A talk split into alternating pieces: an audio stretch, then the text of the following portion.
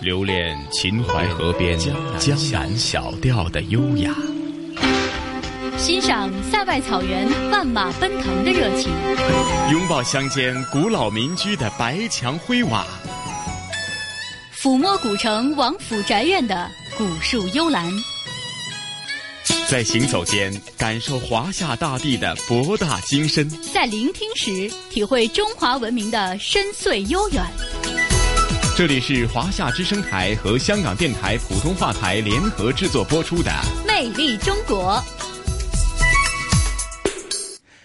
收音机旁以及国际互联网上的所有的海内外的听众朋友们，大家好！欢迎大家又准时收听由中央人民广播电台华夏之声和香港电台普通话台联合为大家制作的《魅力中国》，我是普通话台的陈曦。大家好，我是华夏之声的主持人宋雪。宋雪你好，嗯，西哥你好，是这一期咱们《魅力中国》的节目的主题内容呢？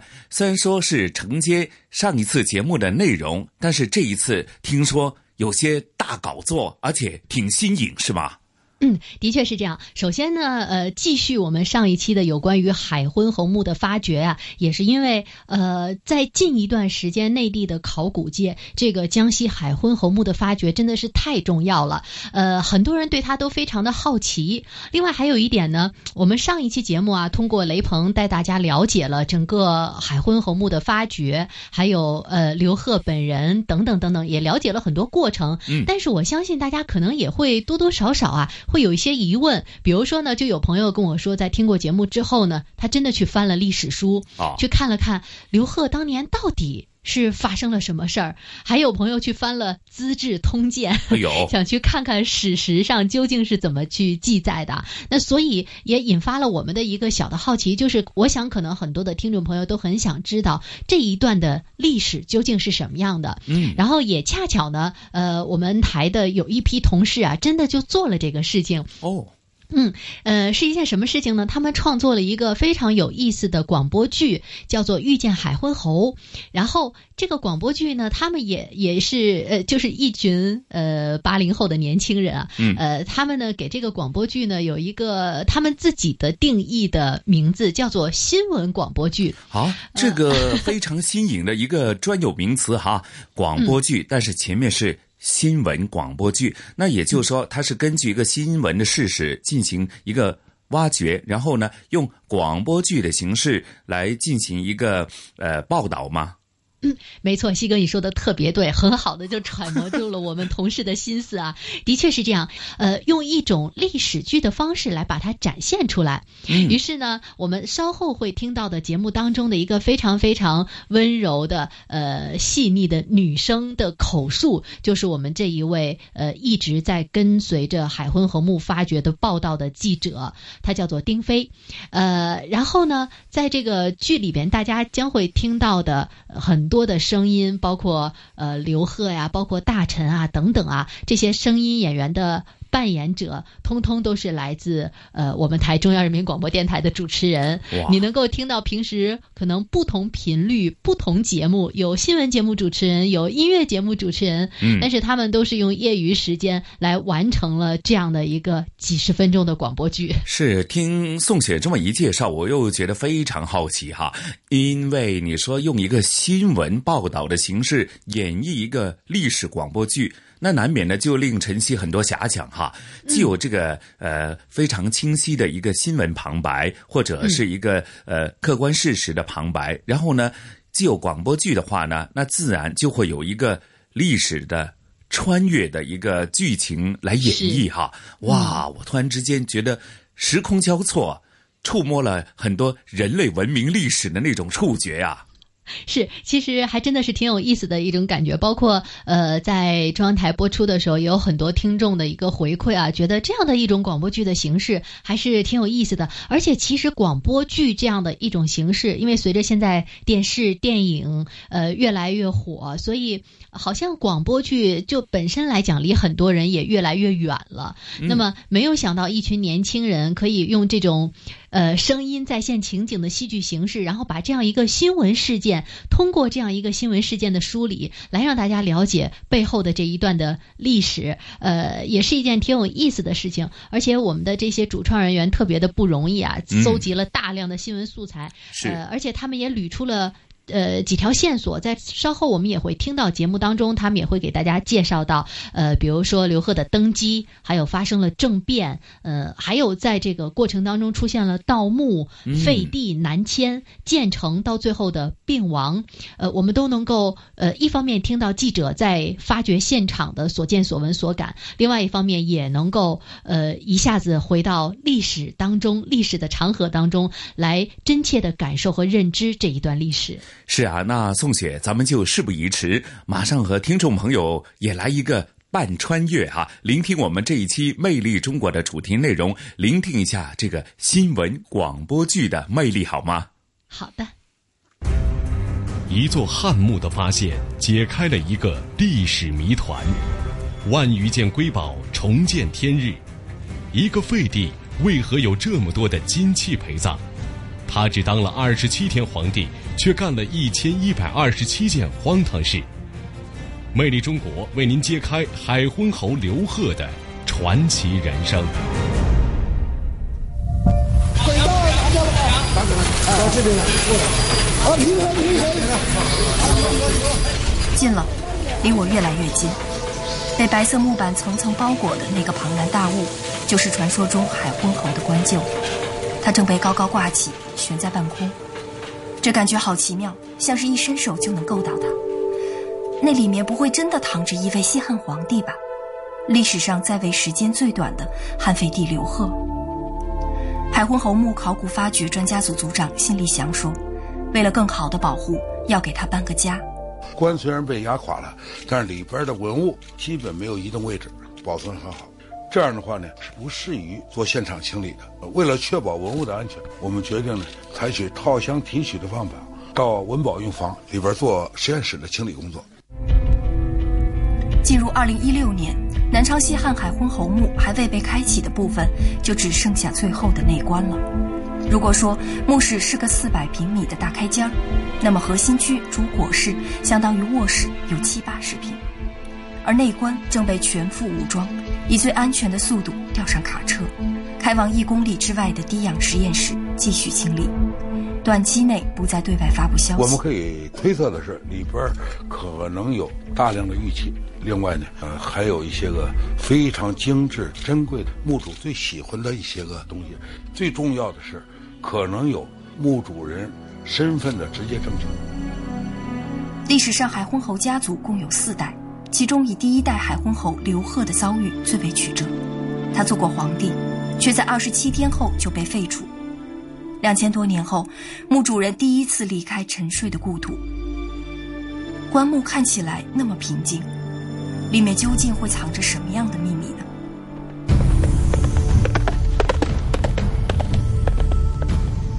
皇后有诏，皇后有诏。快快快，快点火烛，快点！火烛来了，这这点上，这点上，快！请殿下拆封看看。我来看看。大行皇帝驾崩，无子嗣，立昌邑王刘贺为太子，继承大统，即刻入长安。恭喜恭喜王爷！恭喜王爷！恭喜王爷！恭喜王爷！是我吗？我要当皇帝了！我要当皇帝了！可是皇上的兄长广陵王尚在，理应传位给他。我只是皇上的侄儿，为什么会是我？公元前七十四年，汉昭帝刘弗陵驾崩，没有留下子嗣。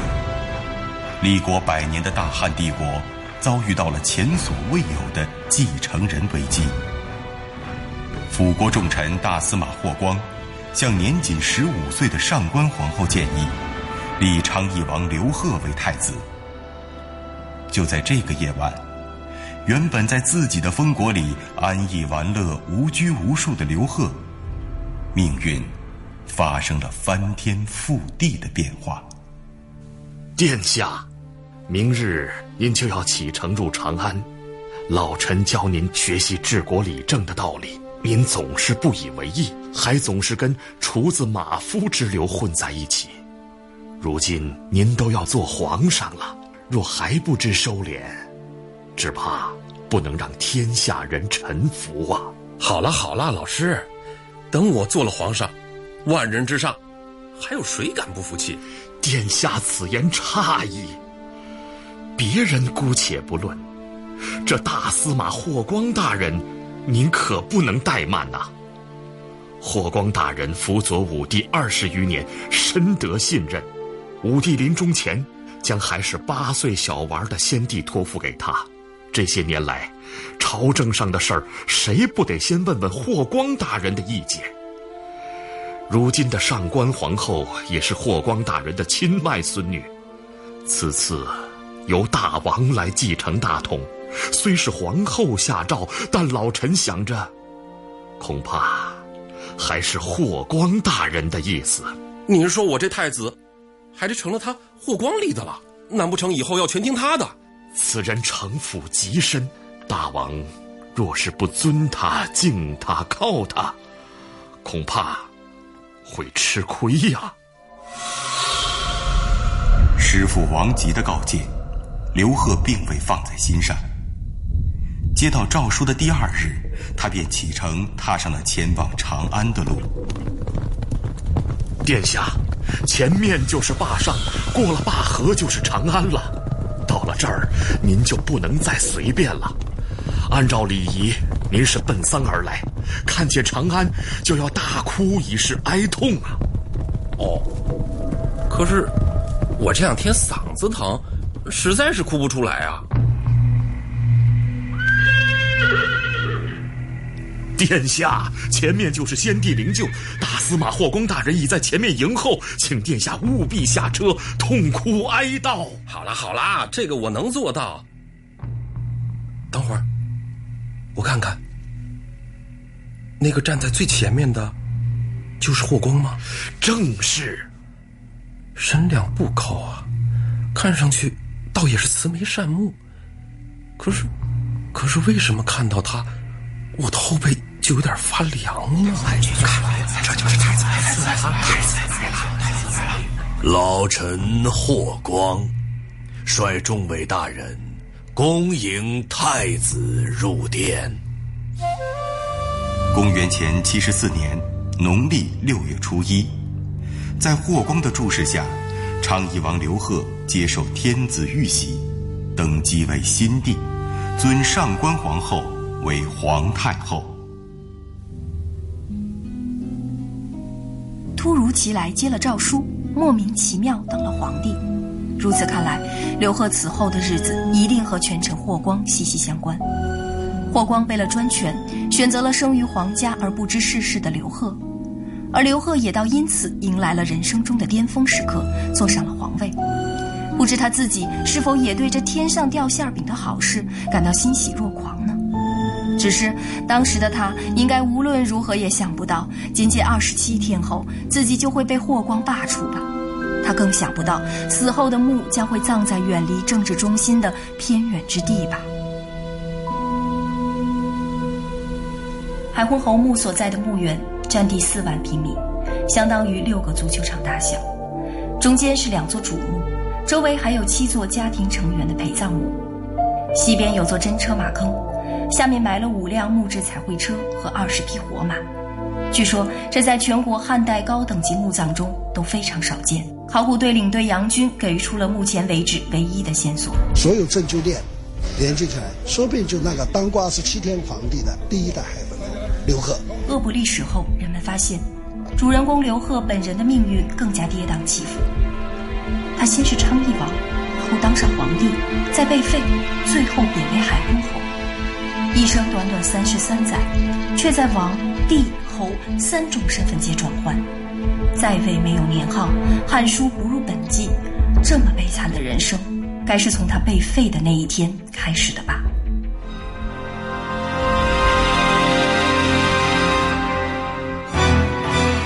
公元前七十四年，农历六月二十八，未央宫内，一场秘密会议正在进行。大司马霍光召集群臣，有意废黜刚刚继承皇位二十七天的刘贺。昌邑王昏庸淫乱，长此以往，誓将危害宗庙社稷，恐怕难堪大任。众位大人以为如何？皇上已登基二十七日，这大司马怎可还称昌邑王？怕是大司马已另有打算吧？对呀，陛下登基之后重新昌邑旧属，加封赏赐不断，对复国重臣却多有不屑。听说大司马甚为不悦呢。这这这呃，大司马所言，呃，臣等以为，大司马不必再犹豫了。我田延年追随您多年，深知大司马忠心耿耿，孝武帝都曾将刘氏皇族平安托付给大司马。如今昌邑王昏庸，他那群昌邑国旧属鸡飞狗跳，搅得朝中不宁。一旦天下危亡，吾等有何脸面去见先帝？今日所议之事，必须有个结果。谁有异议，我建议当场格杀。国之命脉在大司马之手。一切由大司马做主，一切由大司马做主。好，事不宜迟，咱们即刻向太后进谏。太后有旨，宣陛下觐见。大司马方才有事要奏，此刻但说无妨。谢太后。老臣惶恐。冒死进言，先帝早逝，未留下子嗣，臣等迎昌邑王继承大统。未成想，昌邑王登基以来，罪行累累。大大司马，其一，大丧期间，不见昌邑王丝毫悲哀之心，日日鼓乐歌舞，拒绝素食，强抢民女。司马大人。其二，在先帝棺柩前接受玉玺，拆封后却随意丢置。我我没有。更有甚者，先帝灵柩还停在前殿，昌邑王却命鼓乐喧天，与先帝宫人行淫乱之事。霍光，我我没有。太太后，刘贺，你给哀家跪下！你也太放肆了。太后，太后息怒。臣等多次向昌邑王谏言，却反遭申诉。昌邑王继位仅二十七天，已犯下罪行一千一百二十七件之多。臣等认为，其不能承天命，奉宗庙，恐危害江山社稷，理应罢黜。霍光，你你。太后，准。太后，朕是天子，朕先做臣子，怎么可以批评朕？他们，他们还想罢黜我。太后既有懿旨，怎能还以天子自居？臣要收回玉玺，交与太后。儿臣愚钝，难堪大人，求太后宽恕。太后。求太后恕罪。莫名其妙的当了皇帝，却又如疾风暴雨一般被废黜。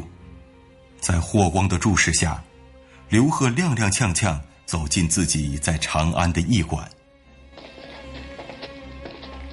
来人，大人，对昌邑王严加看管，切不可让他死了。是，传我的令。昌邑国二百余臣属，未尽规劝之责，任由昌邑王放纵，罪责深重，全部诛杀。起来！好一个！快快！姬奸臣公然谋逆，陛下怎能坐以待毙呀？陛下，当断不断，反受其乱呐！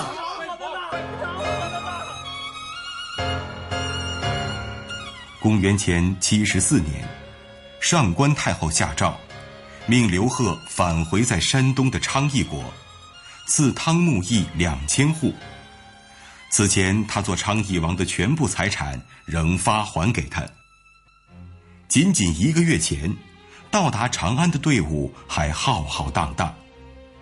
如今离开长安，夕阳下竟只剩下刘贺孤单落寞的背影。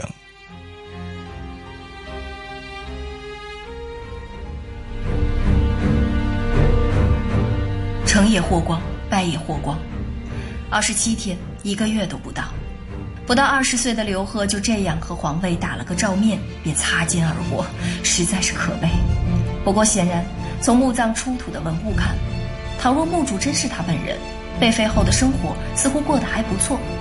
板栗虫草、一丝钱粮、钟鼎马车、金玉珠辉，放在当年个个都是高配，衣食住行莫不奢靡。只是安睡的地方，有一日差点被盗墓者盗个精光，再经由考古保护，以另外一种方式重见天日，这些应该不在他的意料之中吧。主果是一清理完，地板正中央便出现了一个大洞，洞大的足可以钻进一个人去。四年前，盗墓者从地面垂直打下去，穿破了好几层板，打出了这个十四米多深的大洞。光是底板下面就有几十公分厚，那画面触目惊心，感觉像被利剑刺穿了心脏，一直在滴血。不过，躺着墓主本人的棺柩并没有按常理出现在椁室中央，而是在东北角，这恐怕连盗墓者也没料到。公元三百一十八年，当地发生了大地震，造成椁室坍塌，沉入水中，椁木可能被移动的地方。难怪发掘现场从一开始就脏兮兮的，都是污水和淤泥。不过还有另一种说法，认为墓主生前也许就睡在房间的东北角，而不是正中。总之，盗墓者打的洞穿破了椁板，却没有打入棺木，这里被保留下来。中国盗墓史作者、人民大学国学院教授王子金说：“现在民间这种盗墓。”它的规模、参与的人数以及动用的技术手段都是空前的。考古发现很少看到没有被盗过的墓，当然，这个这个盗墓行为也是历代都有。比如说秦陵一号大墓，把那个封土揭开，二百四十七个盗洞，大概有十几个打到了椁室里，和重要的物物品都被盗掘一空。看来和全国其他被大肆盗掘的汉墓相比，海昏侯墓还算幸运，盗洞刚打好就被群众发现了。奇怪啊！哎，你们看，那个土山顶上怎么回事啊？咋高出个黄土包来了？哎，是啊，你看我家那老黄牛，这几天都不爱上山吃草了，诡异的很。就是嘛，老邱快看，嗯，那车，就是那车又来了，鬼鬼祟祟的，肯定有问题。嗯，二零一一年三月的一个晚上，南昌市新建区大塘坪乡关西村老支书裘德兴发现。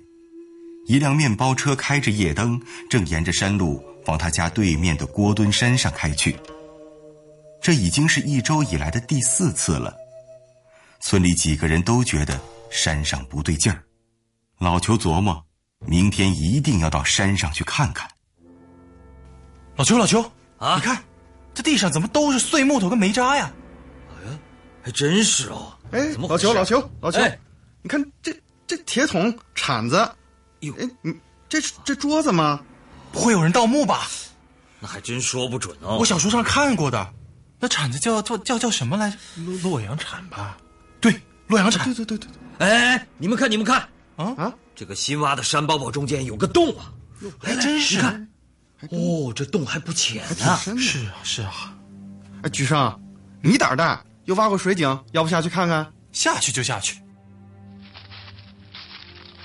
菊生下了洞，才发现洞足有十几米深，一共打穿了六七层木头，这可不是小事儿，得马上报警。他俩哪里想得到，就这样掀开了南昌西汉海昏侯大墓的惊天一角。大约一个半小时后，县博物馆、县文化局还有市里的同志都赶来了。傍晚。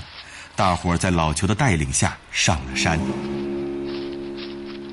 老裘，这不得了啊！啊，你看看，木炭、胶泥，这木头做工讲究呀。哦，打穿的木板几十公分厚，那应该是国板，看来不是一般的墓葬。哦，老裘，你们举报有功。哦，这事儿咱们得马上上报。哦，好，好啊。不过还有个任务啊，今天晚上你们得把这儿守住了。哦，守在这里啊？哎呦，那但不会有什么危险吧？你看这样行不行？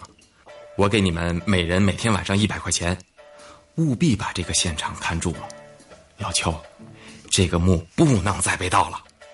行，老裘找来七个人，连他一共八个，两个村干部，六个村民。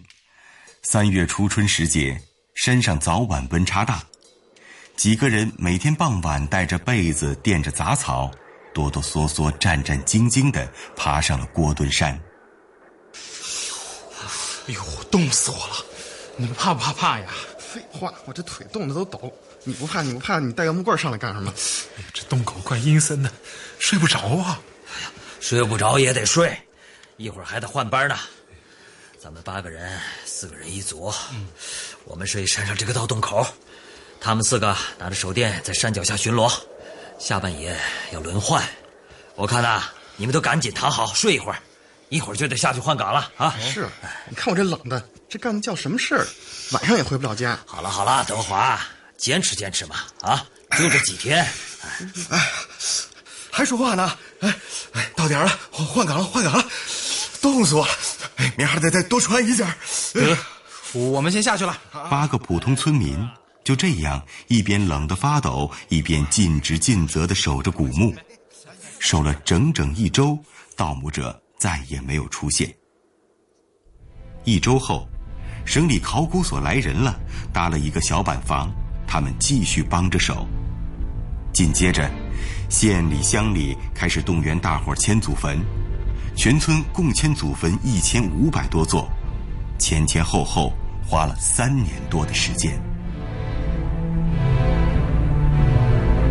正是群众举报，才有了后来考古发掘并震惊全国的西汉海昏侯墓。可总有人不明白。认为考古也是一种道，其实不主动挖地陵是考古界的一条铁律。文物不可再生，挖掘就是破坏。但现代社会大型基建，摸金校尉频繁出没，都对古墓造成威胁，倒逼考古启动，所以也称为抢救性发掘。再不行动，古墓就要毁了。当然，村民老裘没想到，祖祖辈辈生活的地方下面竟埋着一代海昏侯。考古队员更没想到，这座墓里此后竟会出土这么多的汉式奇珍。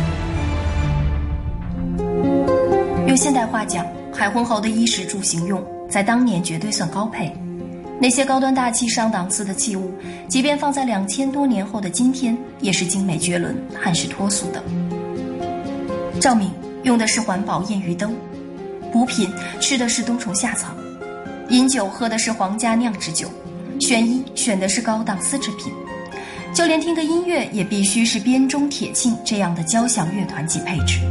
海昏侯墓考古发掘专家组组长辛立祥认为，若墓主真是刘贺，拥有这些不足为怪。一个宗室的高级贵族啊，要拥有这些东西是不足为怪，因为他的父亲刘伯就是汉武帝的儿子。汉武帝呢，这个人是气魄雄大啊，他把大量的黄金赏赐给自己的儿子。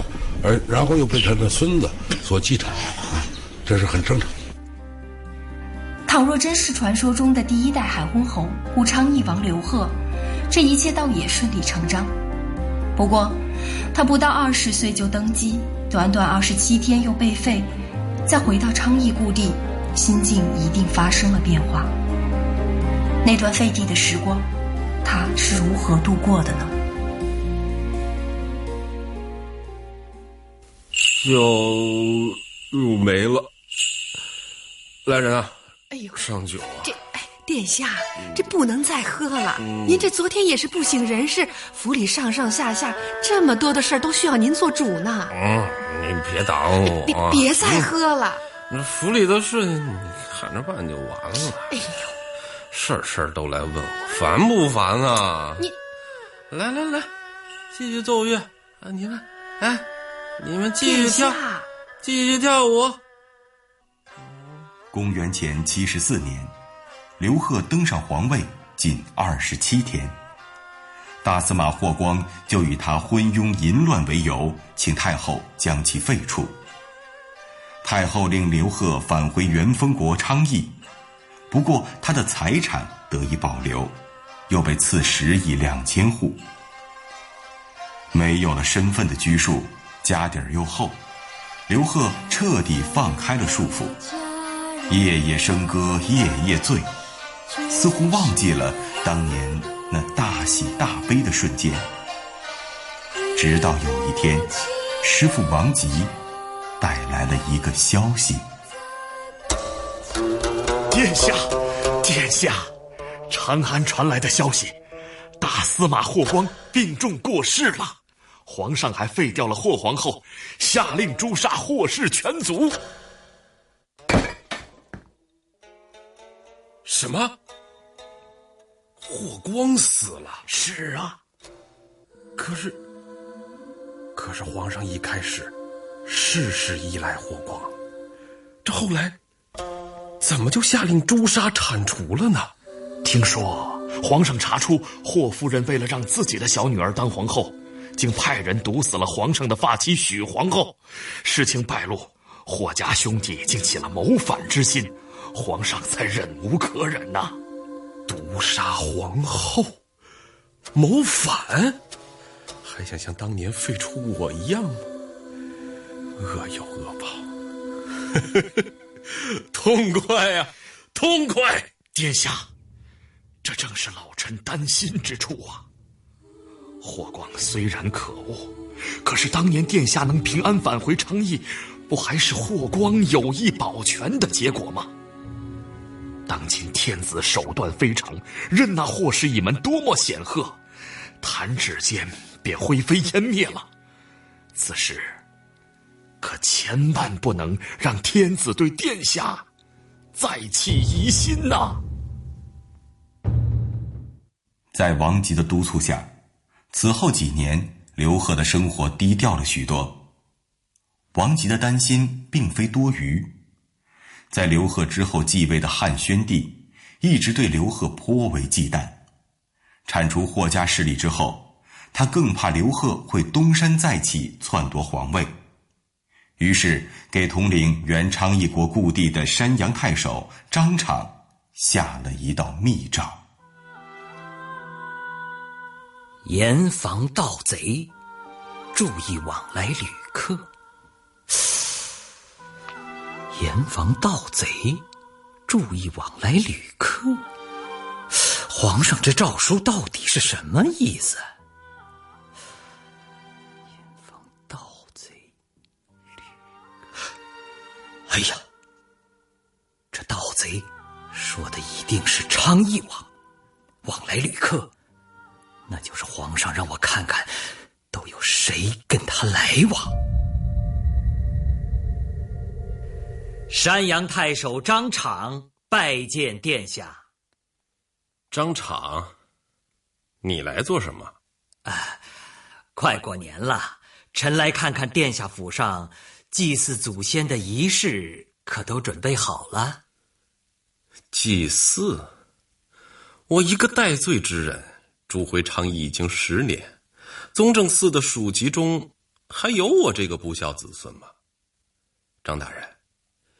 你看我还有祭祀列祖列宗的资格吗？呃，呃，张大人，我给皇上写过奏章，可不知皇上看到没有？如今我身患腿疾，整日待在府里，哪儿都去不了，还能做什么呢？朝廷对我不闻不问这么多年，我怎么说也是先帝子孙，也曾龙登大宝。殿下此言差矣。当今天子治世有方，国泰民安，一片盛世好光景，可切切不能再提那过去的事了。呃，臣告辞。公元前六十三年，汉宣帝下诏，将废帝刘贺贬为海昏侯，封国在豫章。海昏是湖边太阳落下的地方，那里也成了刘贺最终的归宿。两千多年后，南昌西汉海昏侯墓里出土了一包包被泥土包裹的竹简和数以千计的木牍，被考古专家认为具有重要研究价值。据说，木牍上有海昏侯当年写给皇帝的奏章。而记载文献的竹简，则很可能是古籍，有他生前收藏阅读的医书、农书。刘贺年少时花天酒地，不喜读书，会不会遭遇了被废的巨大打击而有所转性呢？被废十余年，贬至海昏后再四年，那些年他是如何度过的？出土的木牍上，应该有他真正想说的话吧。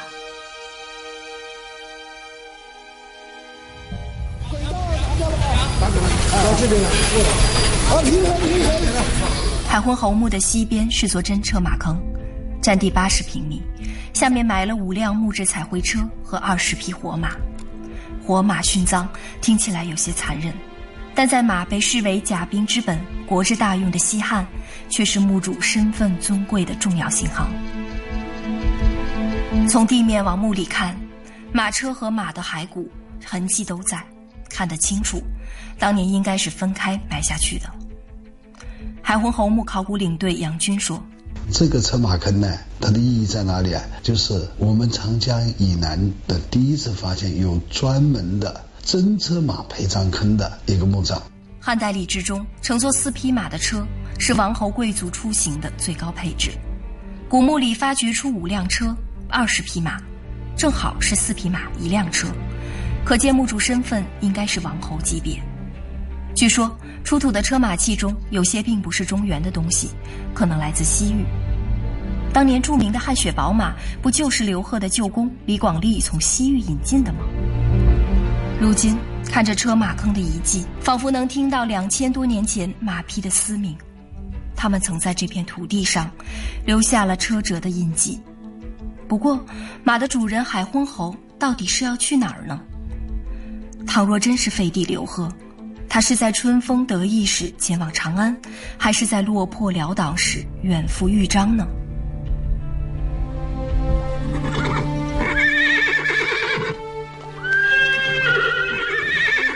侯爷，走吧，这时候不早了，马车都已经备好了，咱该启程了。嗯，豫章离昌邑两千多里，今日一走。不知道还能不能回得来？是啊，就让我再去父亲和母亲的墓前，给他们二老磕个头吧。造化弄人，造化弄人呐！我此生两度离开长邑，上一次是去做了皇帝，一路急奔赶去长安。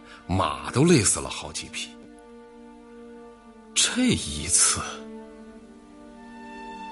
不说了。启程。公元前六十三年，仅仅做了二十七天皇帝的刘贺，此时被废回昌邑已快十一年。汉宣帝下诏贬刘贺为海昏侯，从昌邑前往位于豫章的封国。此时恰逢农历三月，虽然一路上万物复苏，但刘贺的心情却是灰暗的。一程山路，一程水路，带着家眷奴仆和万贯家财，他一路往南，前往那片全然陌生的南方世界。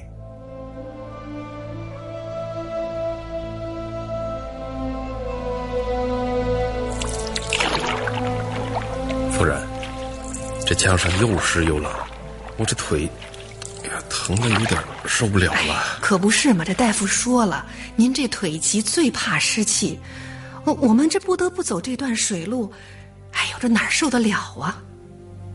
忍忍吧，这一路上谁都不好受啊。哎哎，夫人，我床头那件漆器带上了吗？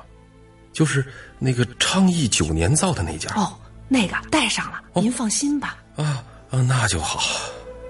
还有，呃，就是我读书时用的那盏烟鱼灯，点了灯油，从来不会有烟，比直接点火烛那呛人的烟味儿，真是好太多了。哎呦，侯爷，我把昌邑王府能带上的东西都带上了，就怕到了豫章那个穷乡僻壤的地方，这有钱都买不到东西呀、哎，到底是夫人，那就好，那就好啊。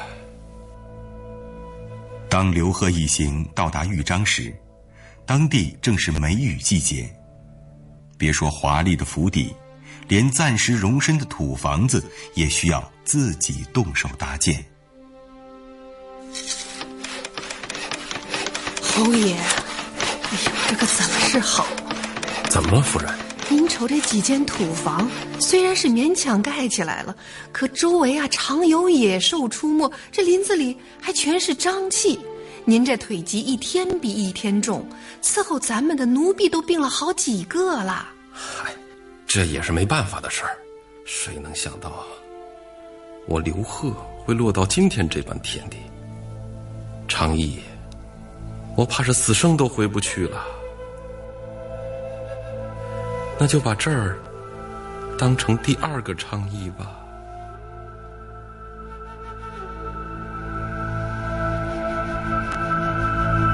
也许是因为思念故乡，也许是怀念从前的锦衣玉食。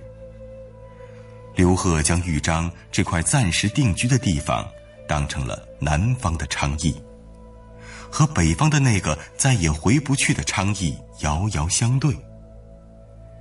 他生命中最后的几年，便生活在了这一片土地上。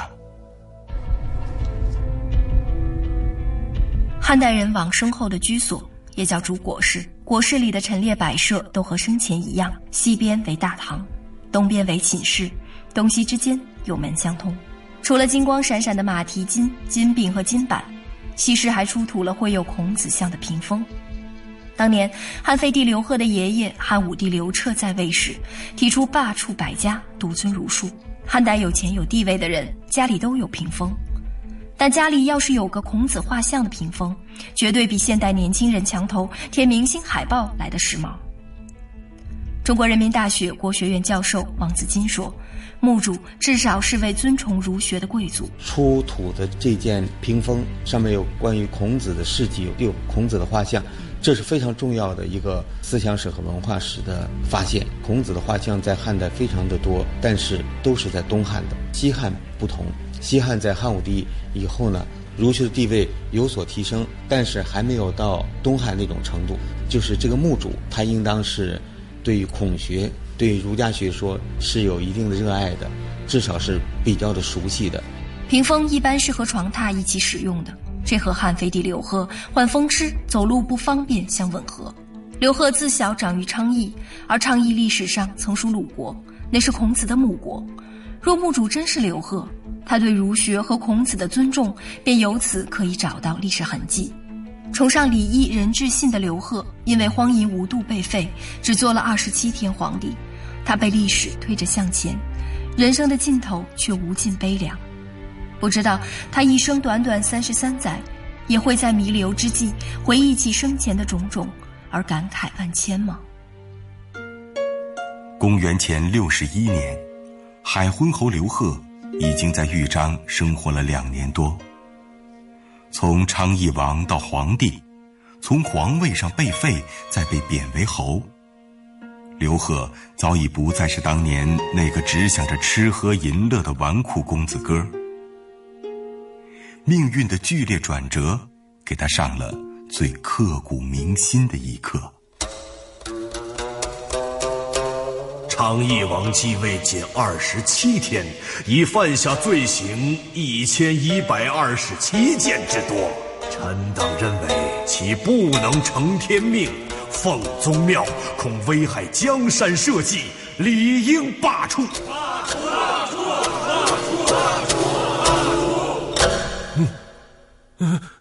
哎呦，侯爷，这这您又做噩梦了？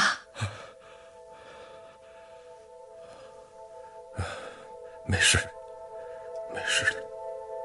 豫章太守孙万世拜见侯爷，听说侯爷近日身体有恙，臣来看看。啊，无非是腿上的旧疾，和夜里睡得不安稳罢了，无妨的。侯爷，可是又想起了以前的事儿？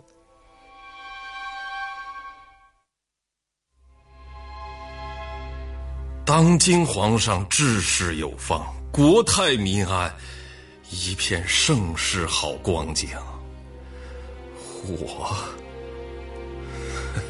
怎可再惦记着以前的事儿啊？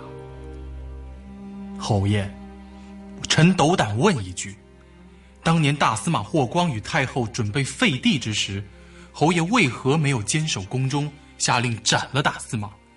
您？您后悔过吗？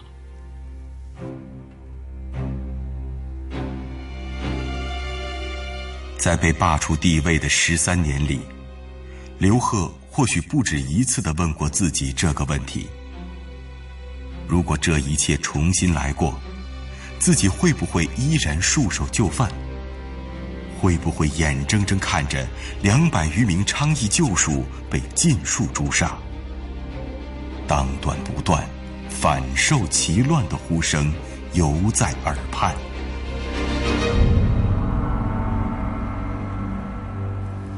唉，岂能不悔？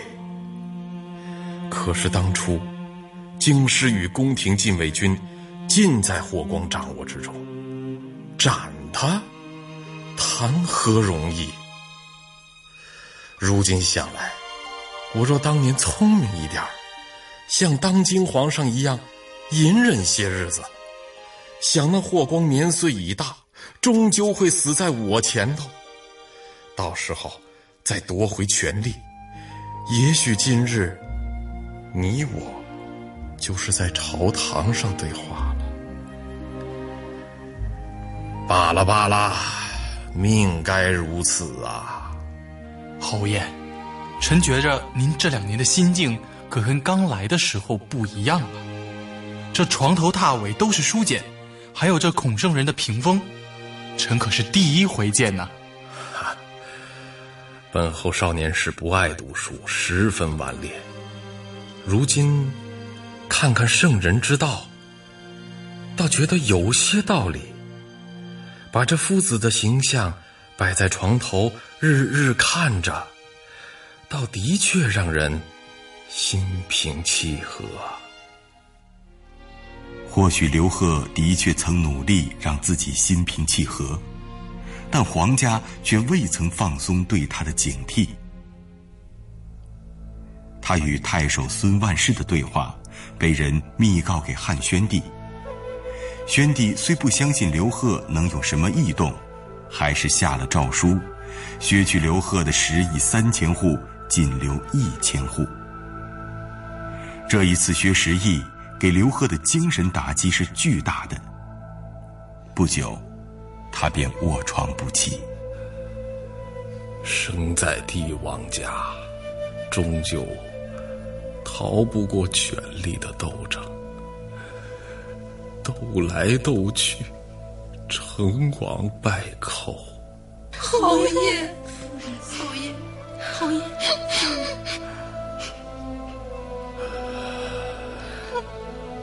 史官陛下的我，大概就会如霍光所言，是个多行淫乱、大逆不道之辈吧。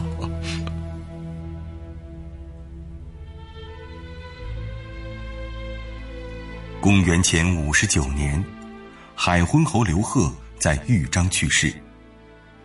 这个短短一生经历了王、帝、侯三种身份的年轻人，在远离故土昌邑、远离首都长安的地方长眠。当地官府就地对他进行了厚葬。其实，刘贺并不是天生的大奸大恶之人，突然到来的巨大权力。击垮了他的理智。贵族子弟身上无可避免的人性弱点，顿时被放大成一个政权难以承受的破坏力，而他自己却浑然不觉。不过，历史的滚滚车轮却并未因这失败的二十七天而停止向前。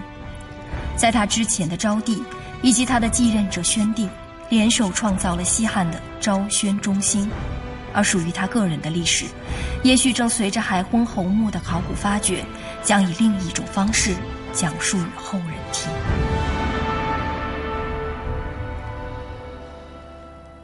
监制蔡晓林，策划高岩，导演全胜，编剧柴静、李敬成，制作满昭旭、房大文，演播杨洋、郭燕、苏博浩等。留恋秦淮河边江南小调的优雅。欣赏塞外草原万马奔腾的热情，拥抱乡间古老民居的白墙灰瓦，抚摸古城王府宅院的古树幽兰，在行走间感受华夏大地的博大精深，在聆听时体会中华文明的深邃悠远。这里是华夏之声台和香港电台普通话台联合制作播出的《魅力中国》。好的，欢迎回来，这里依然是来自于香港电台普通话台以及中央人民广播电台华夏之声为大家带来的《美丽中国》。各位好，我是华夏之声的主持人宋雪。听众朋友们，大家好，我是普通话台的陈曦。嗯，呃，西哥，听完了这一期的《魅力中国》啊，依然是有关于海昏侯的传奇，呃，只不过是用广播剧的形式，感觉怎么样？呃，感觉真的是，呃，我不敢讲是一个。呃，全穿越哈，起码算得上是半穿越哈，触摸了很多这个有关于海昏侯的一些呃历史沧桑的岁月。那加上呢，呃，咱们中央台的同行呢，那么精彩的个一个演绎哈，将这个历史呢，好像真的是变成一个画面浮现在大家的脑海当中，而且呢，呃，又引入了很多这个新闻报道方式呢，的确令。